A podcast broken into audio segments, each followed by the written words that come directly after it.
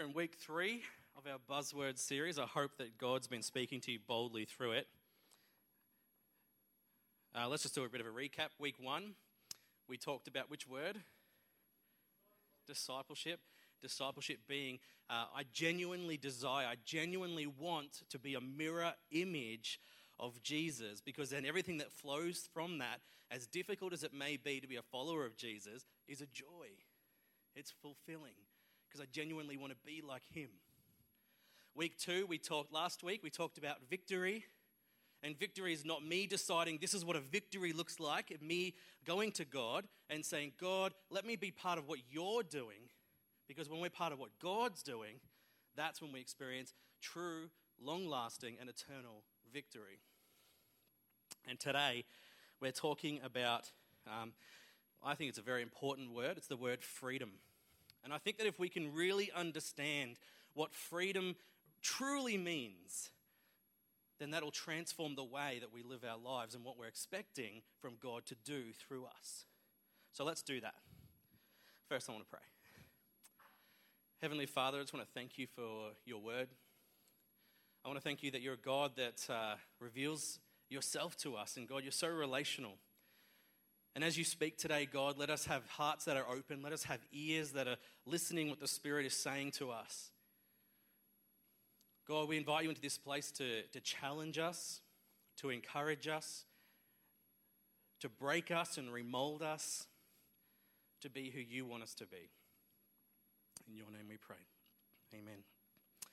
So today we're looking at Mark chapter 5. So grab your Bibles, open up to Mark chapter 5, and we are uh, starting at verse 21. And it's a very, very common, uh, you might have heard this story a lot. Uh, it's the story of Jairus.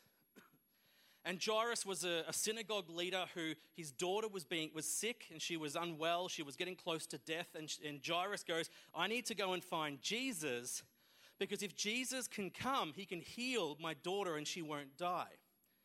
And then so Jairus goes and he's looking for Jesus, and not long he finds the crowds and he pushes through and he says, Jesus, you need to come and heal my daughter because she is sick. And I know that you can make her better. And Jesus says, Let's go. So Jesus heads on his way with Jairus, and they're going to Jairus' house. And all of a sudden, it's kind of like an interruption in the story and this is called the Markan sandwich. This happens quite a lot with Mark, is he gets one story and he sandwiches it in another story. And whilst we're, we're narratively going on this journey with Jairus, all of a sudden something else happens. And Jesus is interrupted. And we see this in verse 25. It says, A woman in the crowd had suffered for 12 years with constant bleeding. She had suffered a great deal from many doctors, and over the years, she had spent everything she had to pay them. But she had gotten no better. In fact, she'd gotten worse. She had heard about Jesus, so she came up behind him through the crowd and touched his robe. For she thought to herself, if I can just touch his robe, I will be healed. Immediately, the blood stopped and she could feel in her body she'd been healed of the terrible condition. Jesus realized at once that the healing power had gone out of him, so he turned around to the crowd and asked, Who touched my robe? His disciples said to him, Look at this crowd pressing around you. How can you ask, Who touched me? But he kept on looking around to see who had done it. Then the frightened woman, trembling at the realization of what had happened to her, came and fell to her knees in front of him and told him what she had done. And he said to her, Daughter, your faith has made you well. Go in peace. Your suffering is over. And as quickly as we, we, we, we get pulled into that story, just as quickly now we move on and we're back on the road with Jairus, going to Jairus' house. How awesome is that story? And how awesome that through that we can have just that closure that we needed. How good is a story with closure? This isn't a Marvel film. They're not going to make us wait a year to see what the ending's going to be like. The closure has happened right here, right now. She was healed immediately. Turn to your person next to you and say, immediately, she was here. I love closure. I love it. It's the best. And whilst we're on the way to Jairus' house to see what's happening with Jairus' daughter, who died, by the way, if you keep reading that in Mark chapter 5, amazing, miraculous thing that Jesus does there. But all the while, this woman, her story's not over. You see, when we read this story in Mark chapter 5, that's a moment in time. But her story continues. Her story goes on. We're just not privy to all the details. So when I read this, I have to ask the question how did her story continue? You know, I, I think it's pretty safe to say that it would have taken time for her to see any kind of normalcy in her life from that day onward. You see, Leviticus chapter 15 talks about what, makes someone clean and what makes someone unclean. And we know from Levitical law that she was unclean. That was her identity. Leviticus 15, 25 to 7 says If a woman has a flow of blood for many days that is unrelated to her menstrual period, or, of the blood continu- uh, or if the blood continues beyond the normal period, she is ceremonially unclean. As during her period, the woman will be unclean as long as the discharge continues. Any bed she lies on and any object she sits on during that time will be unclean, just as during her normal period. If any of you touch these things, you will be ceremonial unclean. You must wash your clothes and bathe yourself in water, and you will remain unclean until evening. For 12 years, she had this issue. For 12 years, she had this flow, which means for 12 years, she, according to Levitical law, was ceremonially unclean. That means for 12 years, she couldn't touch anybody. For 12 years, she couldn't live in close confines with anybody. She was relationally desolate. She'd spent all that she had with doctors to be healed, and then not only was she not healed, but she got worse. So she was also financially desolate. This woman no longer was just the un- like the, the one that's like, oh, she's unclean at the moment. She has her whole identity as your name is not your name anymore. You are unclean. That is your identity. So, after 12 years of that, of living in this society as unclean, how long do you think it took for her to drop that reputation? 12 years of something doesn't go like that. The physical healing did, because Jesus is awesome, but we're dealing with people here. She went back into her home. How long before she was allowed into places that previously she wasn't allowed into? Because word would take time to spread hey, this is what Jesus did in her. How long before she could have a connection with people and contact with people that previously, for 12 years, she wasn't able to have? How long until she wasn't known as that unclean lady? How long did it take for her to wade through 12 years of mental anguish, of being kicked to the sideline? You know, throughout church history, the church has been amazing at highlighting the amazing miracles that happen. When people who are blind can see, when people who are deaf can hear, when people who are lame can pick up their mat and walk, when people who are dead become alive. The church is fantastic at highlighting those stories, and we should be, because it's a testimony to the amazing power of our King and our God in heaven. Amen?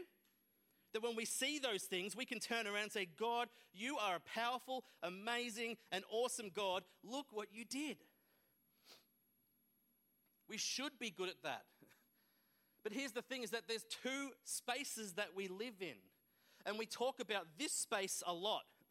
This is instant miracles. These are the things that happen instantly, those things that I just mentioned. Or we see people who couldn't walk at churches and all of a sudden they get up and they can start walking. And we see miraculous healings. We see people's addiction broken. We see people delivered from mental health. And we, we, we expect that that's where we all should be living. And you know what? God does work in this space. God does work in the instantaneous, the immediately. And we should celebrate God when this happens. Absolutely. But what we don't talk about a lot is that there's this whole other space over here. And while that might be instantaneous healing, this space is enduring faith.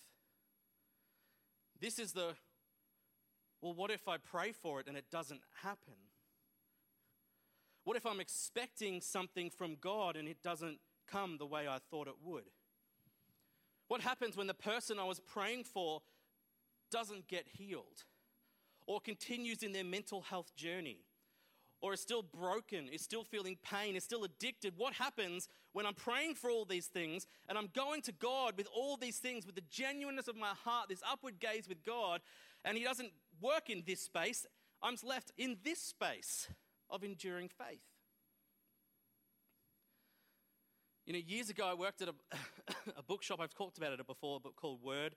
And um, I remember when I was working there, there was this guy that came in all the time, like a couple of times a week. And he would always buy big books and big book orders, so he was kind of one of our best customers. And then one day he comes in and he looked a bit sad on his face, and we all said to him, Hey, what's, what's going on?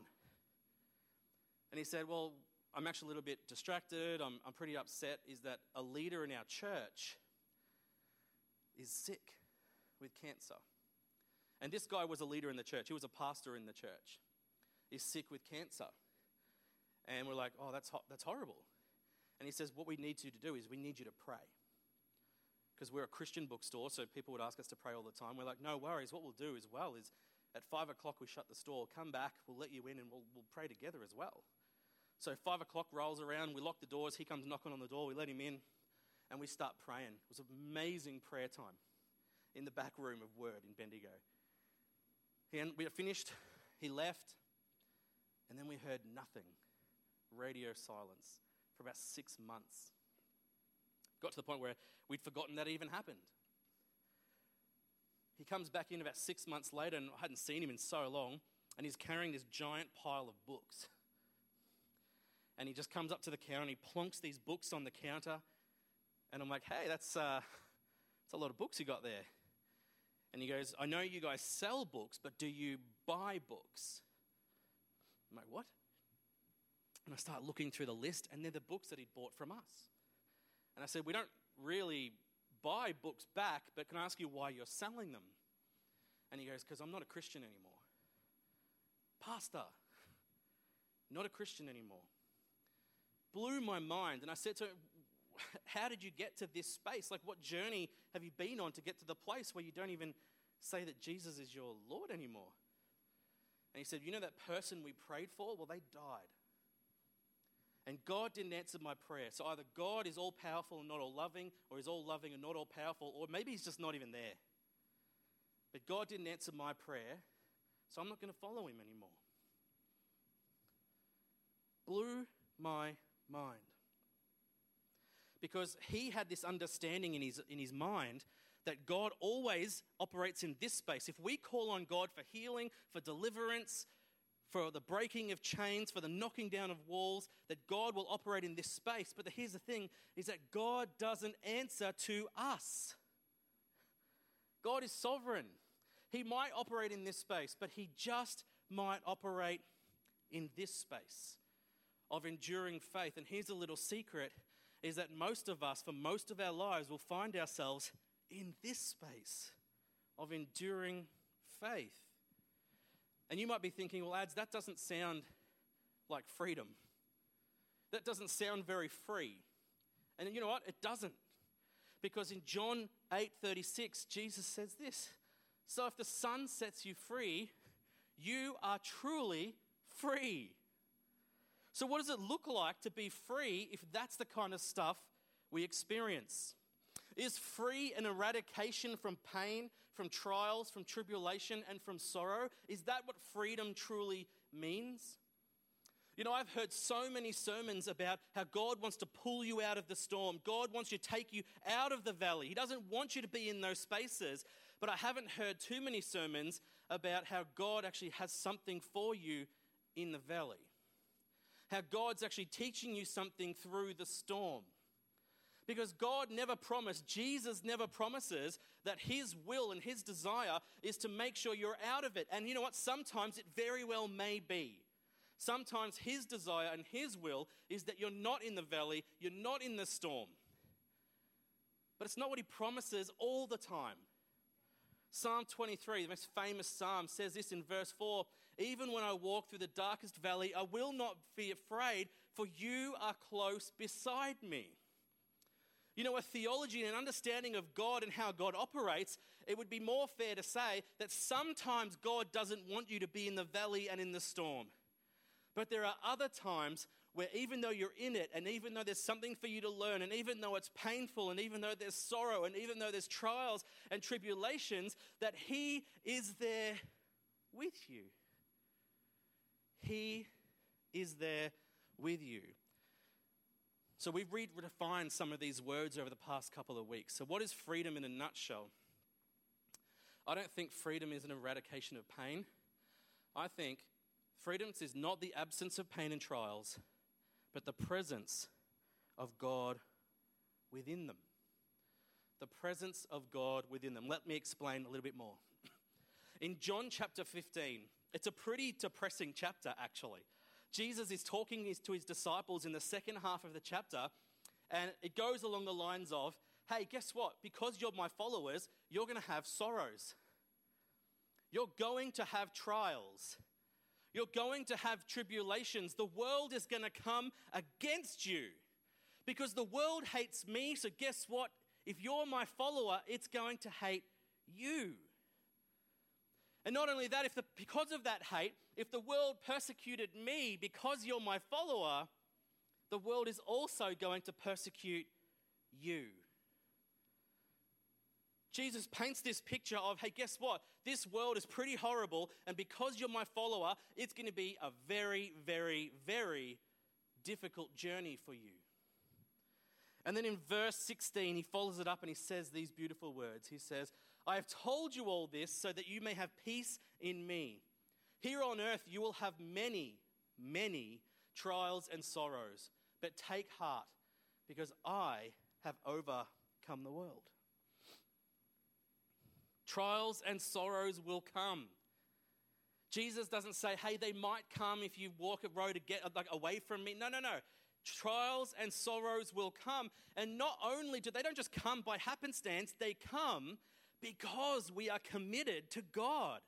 It's actually a mark on our lives that we are where God wants us to be, that God is actually working in our lives because we draw a line in the spiritual sand and we say, I choose this side. I'm going to follow Jesus and I'm going to commit my life to Him. I'm going to be a living sacrifice. And everything on this side goes, well, we need to stop that person. When you face trials and sorrows, it may very well be because you follow Jesus. And I love how Jesus says, But peace is found in me. You have peace in me. Not circumstances, but Jesus. You know, there's nothing that you can do. No sin that you could commit, no trial that you're going through, no tribulation, no sorrow, no brokenness, no mental health issues, no physical health issues that could make God just go, you know what? Nah, I'm done with you. I'm done. You're too much work. I'm done. Nothing can separate us from God like that. You know, a couple of years ago, I experienced um, a very rocky time in my life. And I would say now, looking back, that I was suffering from anxiety and depression. And I remember when I was experiencing this, I had three things that I would always cry out to God, and they were these God, I am broken. And every time I'd say that, God would just say, I'm here with you. It's okay, Ads. I'm here with you. The next thing I'd say is, God, I'm in, I'm in pain. I don't think you realize how much pain I'm in. And his response was, I know, Ads. And guess what? I love you. And I'm here. And I remember I was constantly questioning my calling as a pastor, as a leader, and I'd say, God, I cannot do what you expect of me. And every time I would say that, God would draw my mind to Moses at the burning bush in Exodus 3. And I love it how Moses goes, when he's talking to God, and God says, Hey, you know that place you just fled from, the place that wants to kill you? Well, I need you to go back there. And I need you to go and deliver my people. You're going to bring them out of Egypt. And it's going to be you, Moses. Moses, is like, uh, hang on, God, I don't think you understand. One, I have a speech impediment. I, start, I can't talk properly. So I can't stand before Pharaoh and boldly declare anything. But two, they want to kill me. So, how am I going to go back there? I don't think I have what it takes. Now, if anyone had said to you, Oh, look, I just like this self talk, I don't think I'm that good. And, you know, our first response is, Nah, come on, you're awesome. You can do it. You've got what it takes. Come on, you've got this. But that's not what God says to Moses. When Moses says, I don't think I have what it takes, God's response is, I'll go with you. I'll be there. I'll go with you in your sorrows, in your pain, in your trials. If you're broken, God's there. If you're in pain, He's there. And if you're doubting your calling and what God can actually do with your life, He'll go with you. What more could you want but the God of the universe to go with you? It's a reminder that freedom is not the absence of pain and trials, but the presence of God. And I love how Jesus says, But take heart, because I've overcome the world. You know, we think of overcoming the world and we think of, you know, eschatology and we think of the end times and Jesus coming with his armies to, to take dominion over everything and new heaven and new earth. And that's also going to happen. That's amazing and I can't wait for that to happen. But in the space here where God's talking, where Jesus is talking about sorrow and pain and the trials you'll face in this life, when he says overcoming the world, I think it looks a little bit more like this. I heard a loud shout from the throne saying, Look, God's home is now among his people. He will live with them and they will be his people. God himself will be with them. He will wipe away every tear from their eyes. There will be no more death or sorrow or crying or pain. All these things are gone forever. Forever. You know, if you're going through something right now and you're like, God, I'm not feeling very free right now. Going through so much stuff. Let me encourage you. One, He knows. He's right there with you in that journey. But two, there will come a day where that stuff's gone.